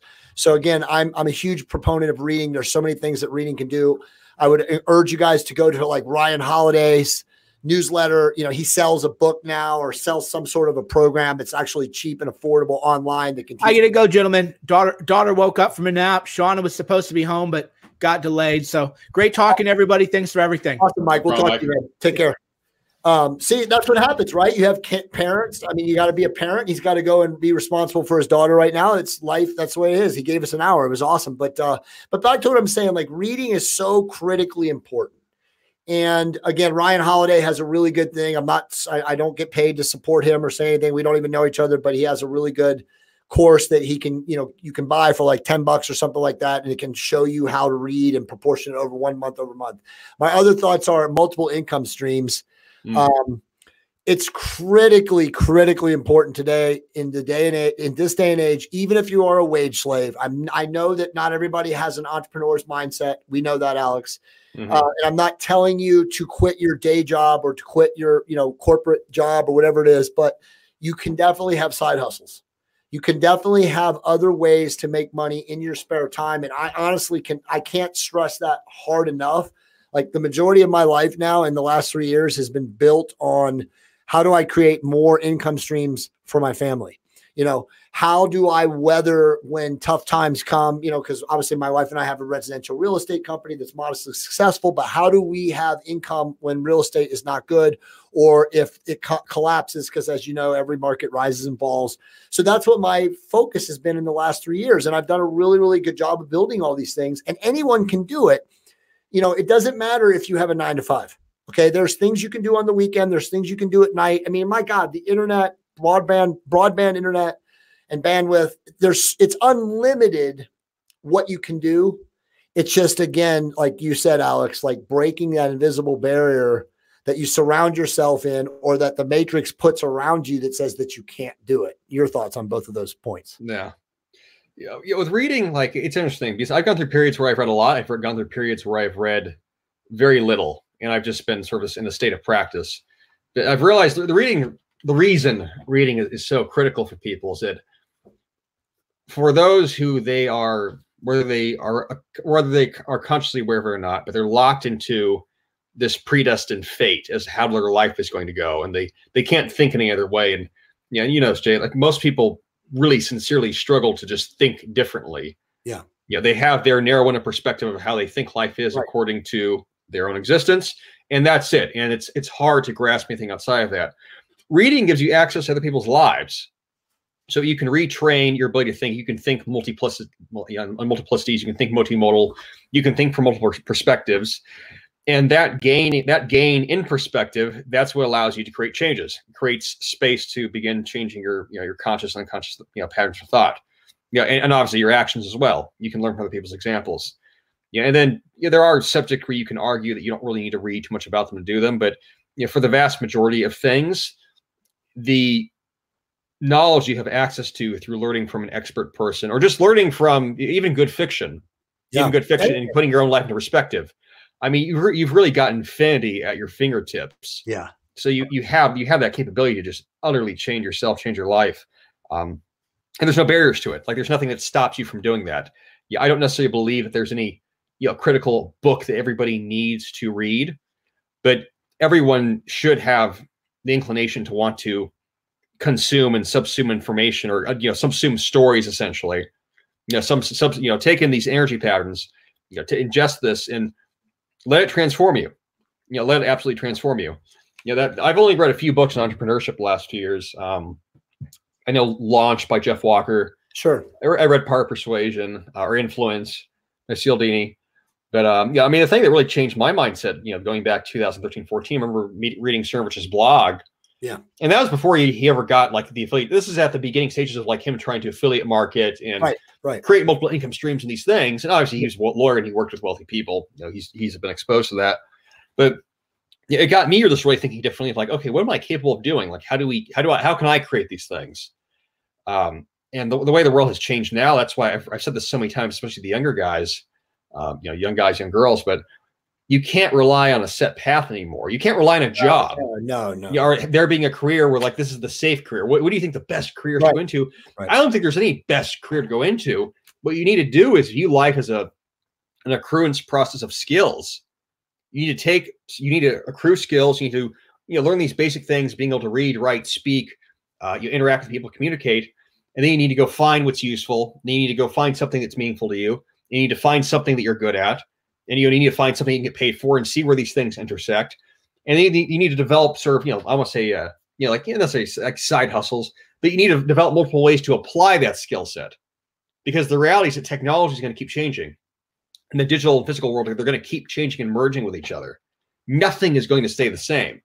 And you, you're, you're, you are not going to have any safety in relying upon doing only one thing and that, that your job, your career is always going to be there for you. Exactly. Uh, Exactly. I mean, I, you, can, I mean, you can't. I mean, if you want to add anything to that, I mean, I don't. I don't think you can spin it any better than that. I think at the end of the day, you know, I've said this. I did a really, you know, highly indexed podcast with Mike and mm-hmm. Jim Brown a long time ago, and we talked about the the reality of being a wage slave. Right. The reality of being a wage slave is is that you. And again, I've lived this. You can become a literal senior executive senior vice president, Mhm. and you're still at the end of the day making 450 a year salary, another buck 50 in bonus, you know, making five to six grand a year, and you are still nothing ever, ever more than that employee ID number on that company payroll. That's it. It doesn't matter what your accomplishments, again, your business card, what it says is your title. You are never more than that employee ID number. And all it takes, and you know this, Alex, especially in all the corporate world of today, every three to four years, the regimes that run corporations change. Oh yeah.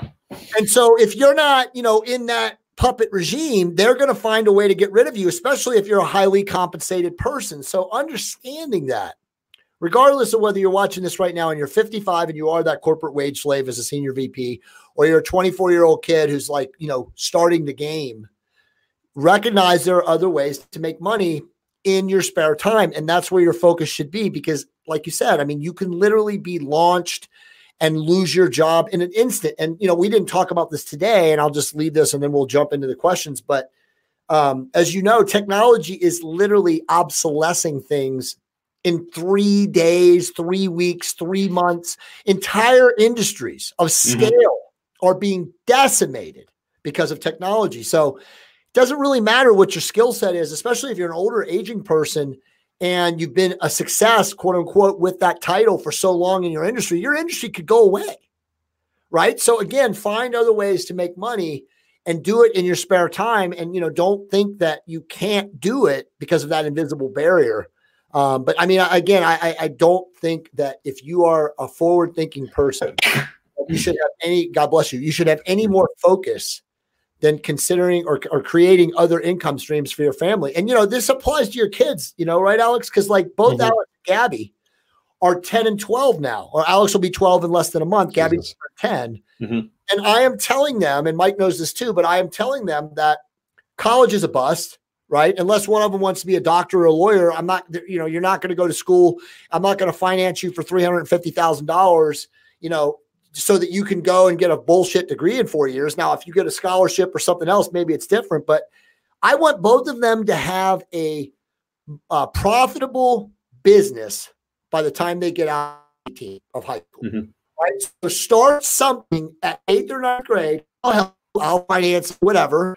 And I want you to prove to me that you can make a profitable business in four years, whatever it is, online. It could be a fucking car washing business, a lemonade stand. I don't care. Show me that you can make money.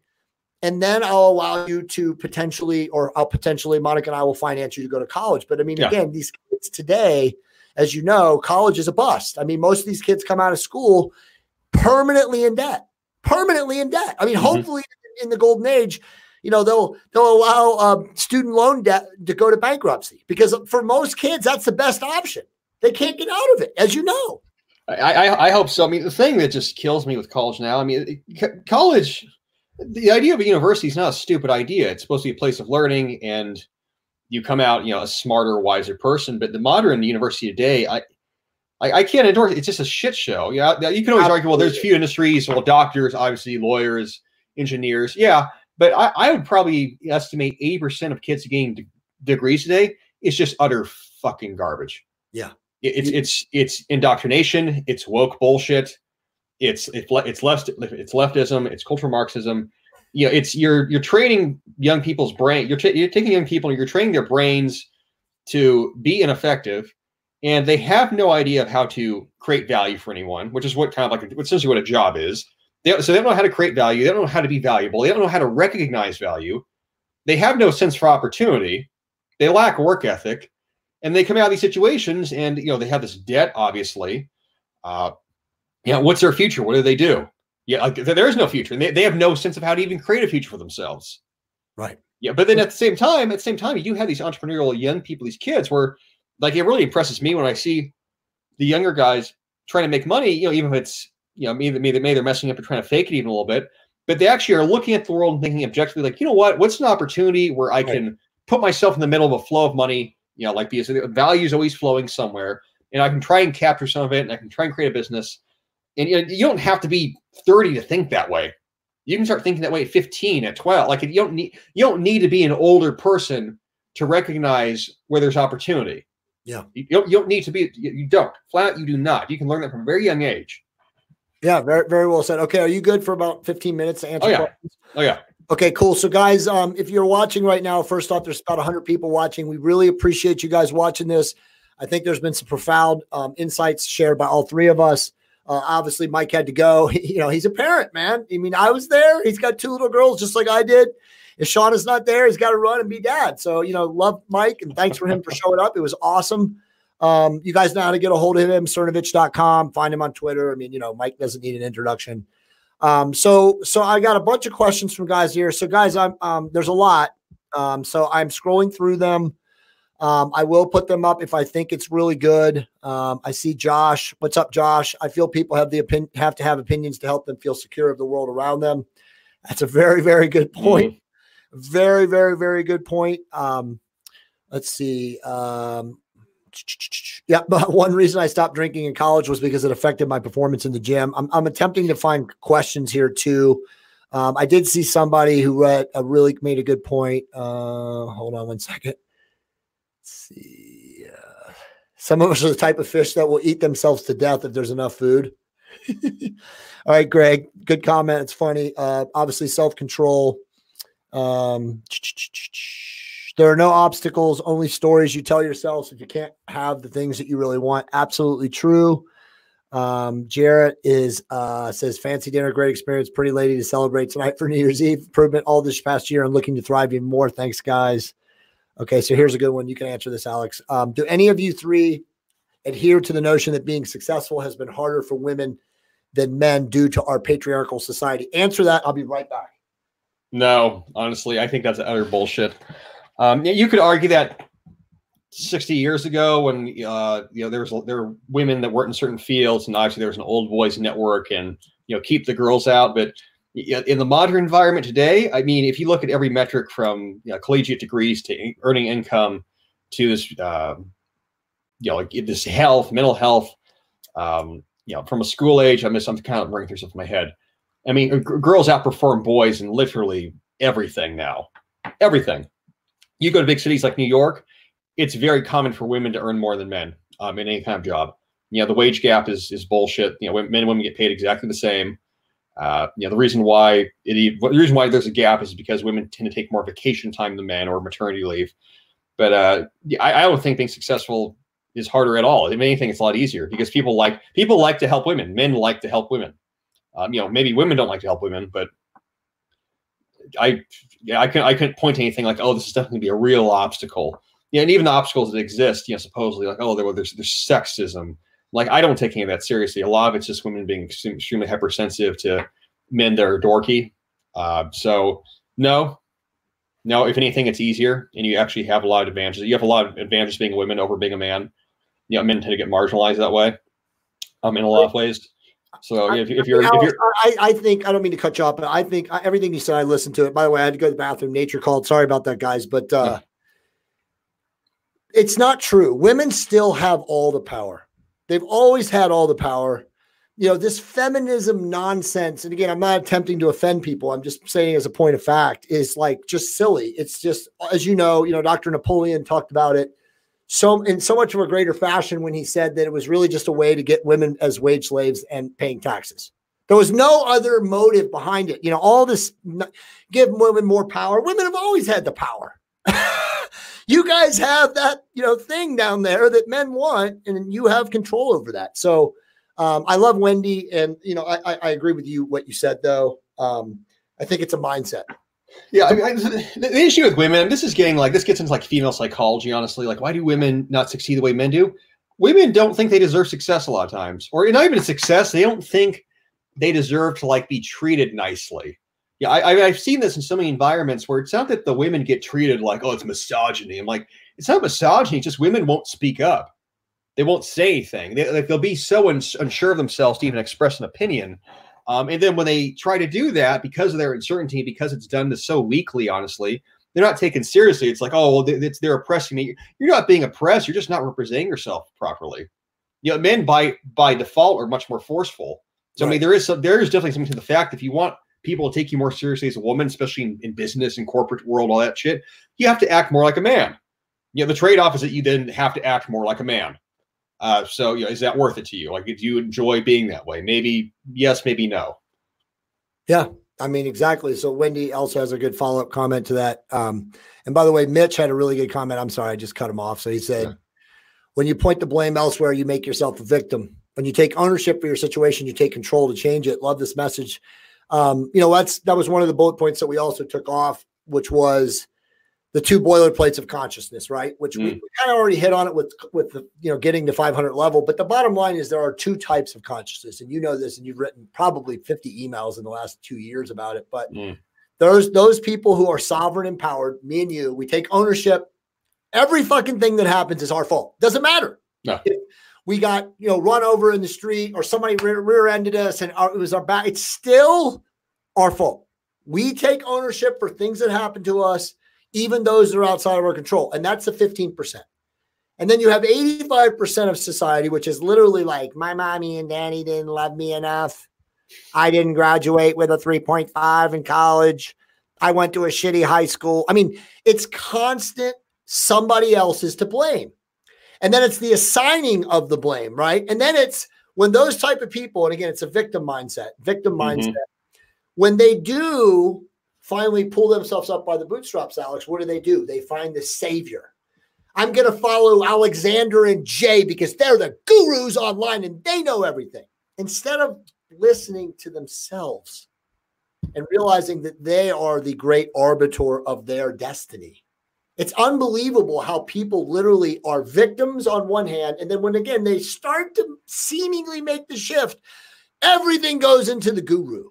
And dude, you know right now, right? Like online internet today, that's where we're at. People literally want to put their focus and their attachment to the guru. The guru said, Alex. I mean, Mike was talking about it in the podcast earlier, right? Like people, yeah.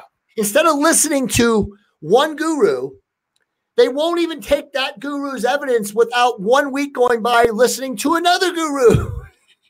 yeah, so well, the savior complex. Yeah, it's this thing. It's like it's people have they, people are in this process of wanting a search for truth. Like I need to go find what's true, what works. Okay, like we we can respect that. Yeah, I but I remember when I was you know coming up in the gym, like just you know when I started lifting weights, teenager, I would read something and I just go try it, and it maybe it worked, maybe it didn't, but you just you just assess it. And I didn't have a personal relationship of like, oh, well, this guy said this, and he's the one that has you know, like the holy grail of like, you know, the ultimate, you know, highest truth in the world. like, I, that's not how I viewed it. I'm like, all right, this guy said this. Let's see it. All right, maybe it worked, maybe it didn't. All right, cool, whatever. It wasn't. It was nothing personal. I wasn't looking for a Jesus Christ figure to lead right. me to the promised land of you know, like the the true, you know, the you know the uh the true reality. But what, what you see today with this guru shit online is, I mean, people one they position themselves this way of like I have all the answers, but then people too they want to put all their faith and all their entitlement and all their ego and all their um, you know, identity into an authority figure. And this person will be the person that sort of saves me, that show that shows me this pathway. Exactly. Um, yeah, and that's me. I just I always try to discourage. It. That's why I make I'm so irreverent oftentimes with like my social media, where I, I don't want you got. Yeah, I, am always very encouraged. If yes, people follow me. I hopefully I set some kind of good example. But you need to decide what's right for your own life by way of your own being. Exactly. I can't do that for you. I have no answers that way. I can pose questions and hopefully that question helps you find what your answer is. You already said it, dude. You said, which was again to me the most profound statement in this whole podcast that if anyone watches this and takes this, it's love and trust of self. Mm-hmm. If you love and trust yourself, you can discern what Alex, what Jay, what Mike, what any online guru tells you and know in your heart to be true. Right? Right. Right. no, I mean, I, I yeah, I, uh, Jay, I miss uh, a uh, funny point. I, I, had a guy recently. I don't know who it was since I blocked him immediately.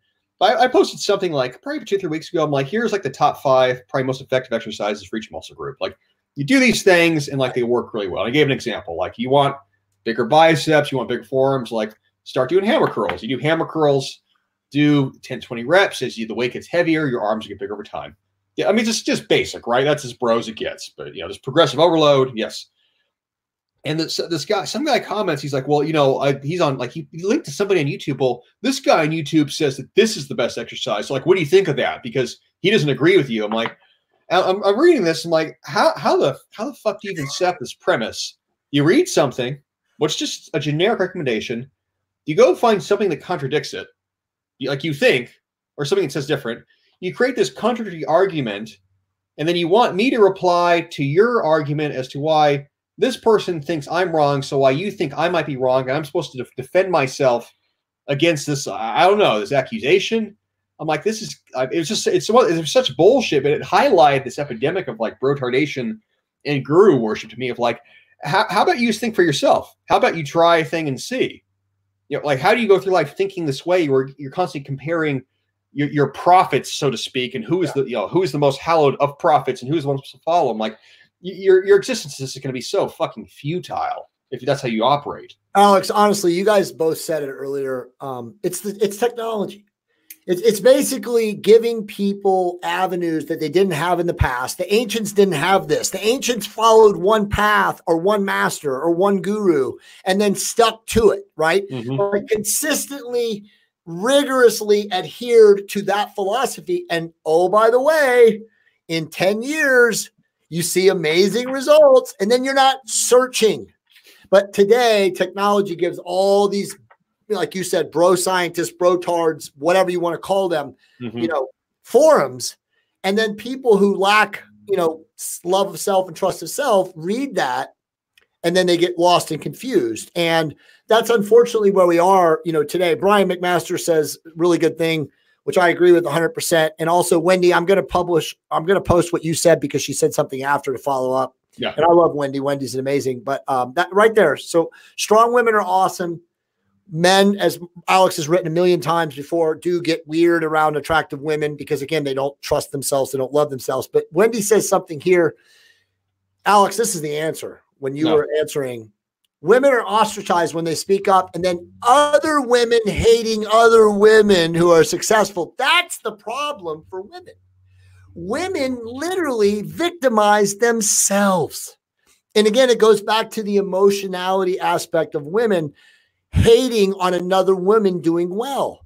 I mean, listen, you know this, right? Like if you, you know, and obviously my wife is a very beautiful woman, mm-hmm. very powerful woman too, right? So she attracts the haters. There are a lot of women oh, yeah. that are like Monica, blah. so it's like, but the reality is, is that when when a woman is successful, she's going to have haters.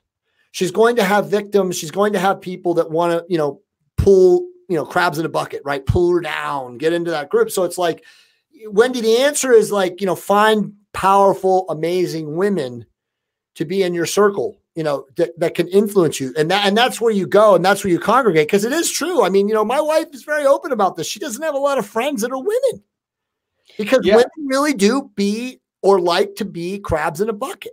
They really do. Oh, they are. I mean, you know, Preeti has talked about this too, my girlfriend. But you know, Wendy, to your point, like, I mean, here, I'll, I'll, I'll change my mind about this. She makes a good point that when you're over fifty, um, yeah, you are trying, you're trying to find a job. Yeah. yeah. Oh, there you go. You're from over fifty. I mean, here, this is the harsh reality, and this is you know one of the, one of those this the modern problems of the modern world. Um, yeah, I'm not going to say that women should never work, but the modern environment, what we favor, or just just the, the realities of the working environment.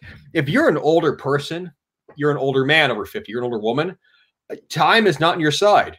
You don't like, yeah, young women have power because they have beauty, you know, but to be beautiful is also to experience loss. Exactly. When you're a beautiful woman, unless unless you really cultivate and take care of that for a long time, which you should, you're not going to be at an advantage if you've aged right. and you, if you let yourself go. And even if you are beautiful, let's say you are a beautiful woman and you, you try to be a force of nature, other women are going to fucking hate you. Yeah. Yeah. And there is some there is some reality to the idea that are are men intimidated by by you know beautiful powerful women it's not so much intimidation as just as not knowing how to deal with it yeah and yeah that's you know that's, you could say that's on the part of the man the part of the woman but i mean it's yeah you know, I, I, my hope would be in a, in a, good society that you don't need to be old if you're a woman you're older than 50 hopefully you have a husband you're being taken care of you don't have to work but if you do have to work like i just said you, you really have to be this like a force of nature unto yourself right yeah because you're not going to get support from your sex no, you're you're likely getting support from men. It, it's really going to depend upon your ability to be like charming, persuasive, and you're going to have to endure the barriers almost of like you're kind of almost going to experience what men go through when men get older and they're trying to reinvent themselves.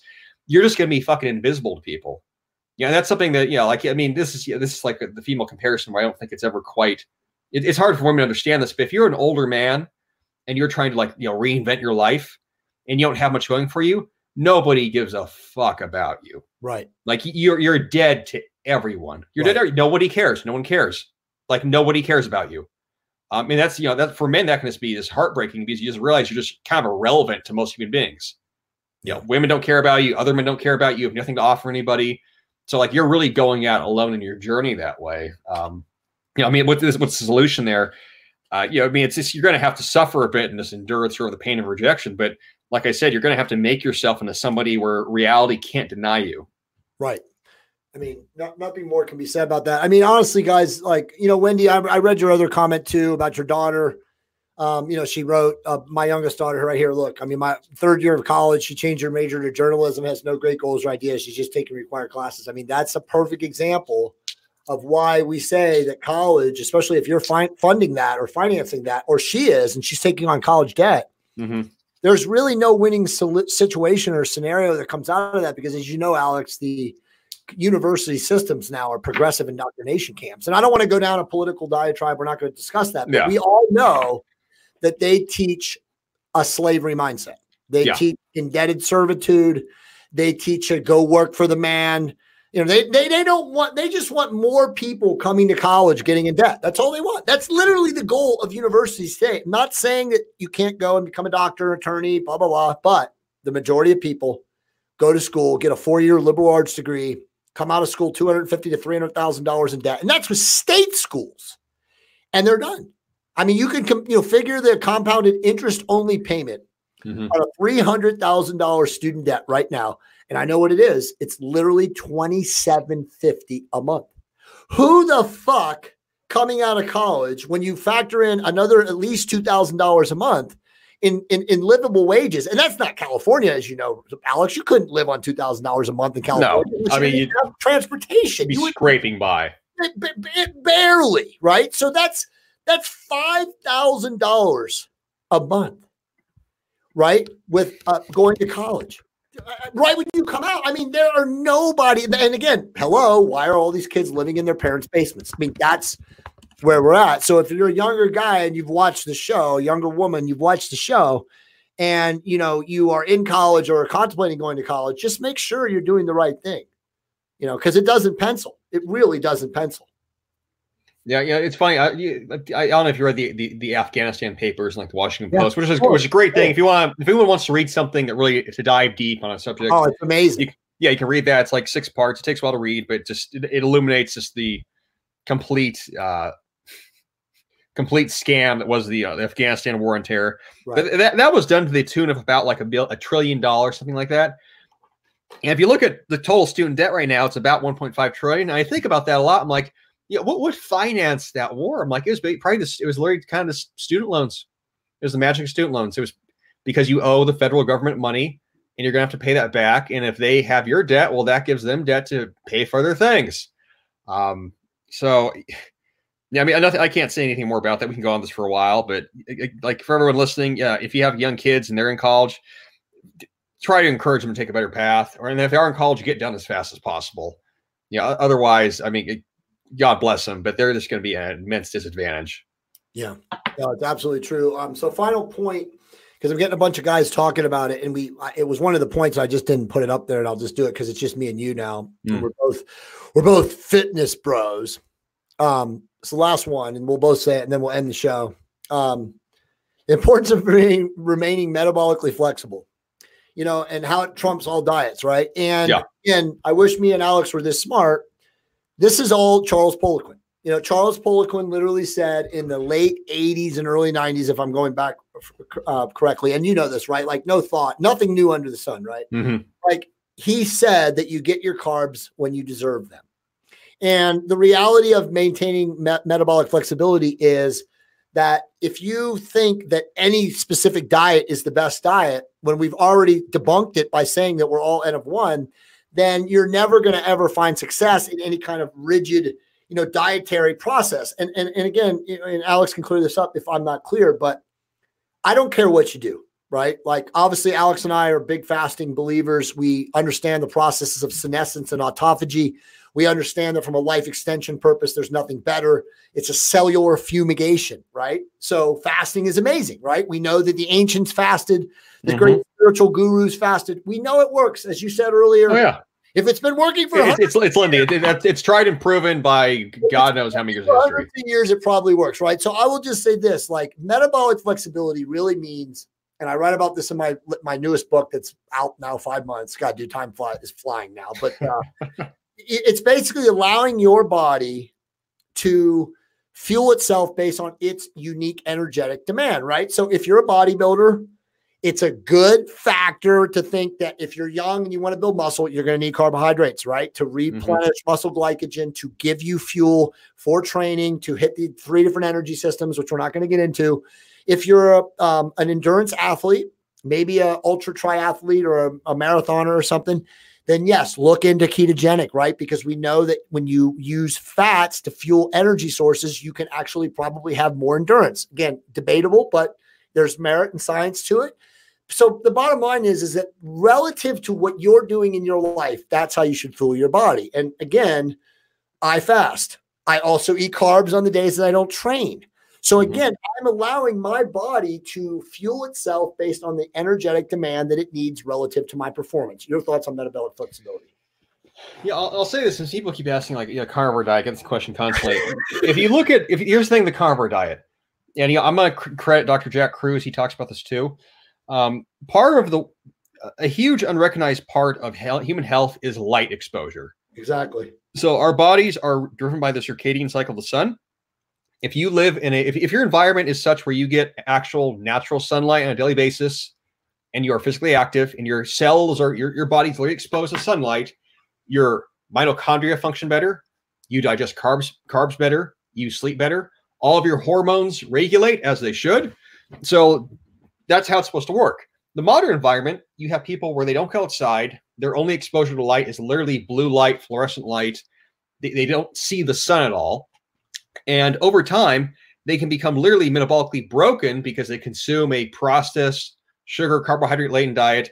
They become overweight. So you're metabolically busted. You're screwed up.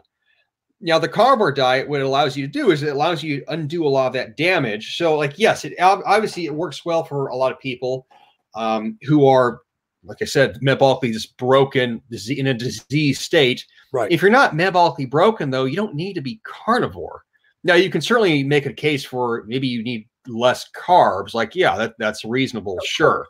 Of course. But you know, the carnivore diet is not sort of this be all end all solution. Yeah. Um, you know, so you have to really put that into perspective.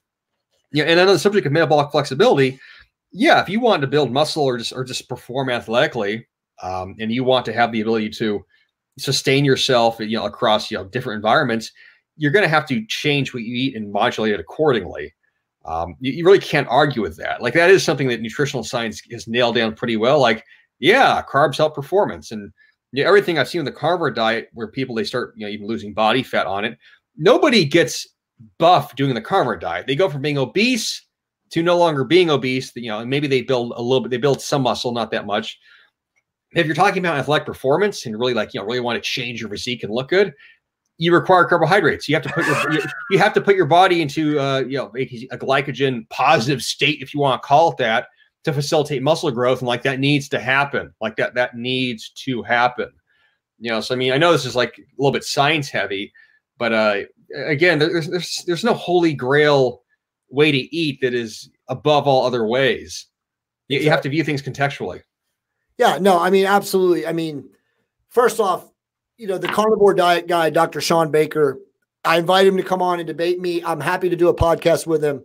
Um, you know, he posted his blood work and obviously his A1C and all that stuff. And the guy was like borderline type 2 diabetic and he had low testosterone. And again, he's a freak of nature. He's very strong. I have nothing against Shawn. He's obviously an accomplished surgeon here in San Diego. Yeah. But it's not supportable. Okay neither is you know ketogenic diet only supportable. I mean at the end of the day we're all n of one and we're all going to be unique metabolically biologically uh, you know epigenetics affects more than even dna does. We know that now too. So realistically you have to experiment on yourself.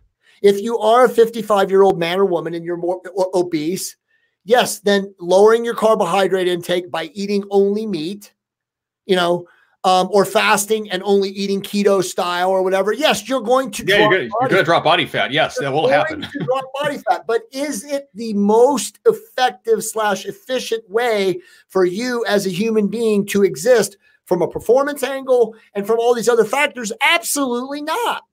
You have to view here. The thing with this, I, I mean, I use this phrase literally every day. You, Jay, you know, it's like how often do I use the word continuum?